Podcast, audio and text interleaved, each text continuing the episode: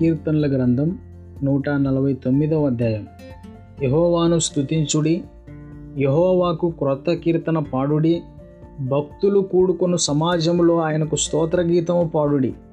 ఇస్రాయేలీలు తమను పుట్టించిన వారిని బట్టి సంతోషించుదురుగాక సియోను జనులు తమ రాజును బట్టి ఆనందించుదురుగాక నాట్యముతో వారు ఆయన నామును స్తుతించుదురుగాక తంబురతోనూ సితారతోనూ ఆయనను కూర్చిన గానము చేయుదురుగాక.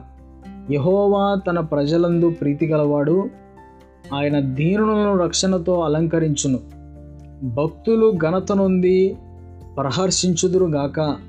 వారు సంతోషభరితులై తమ పడకల మీద ఉత్సాహగానము చేయుదురుగాక. వారి నోట దేవునికి చేయబడు ఉత్సాహ స్తోత్రములున్నవి.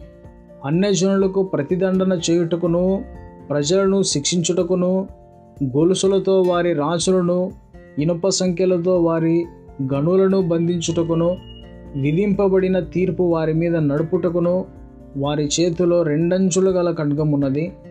ఆయన భక్తులందరికీ ఘనత ఇదే. యహోవాను స్తుతించుడి.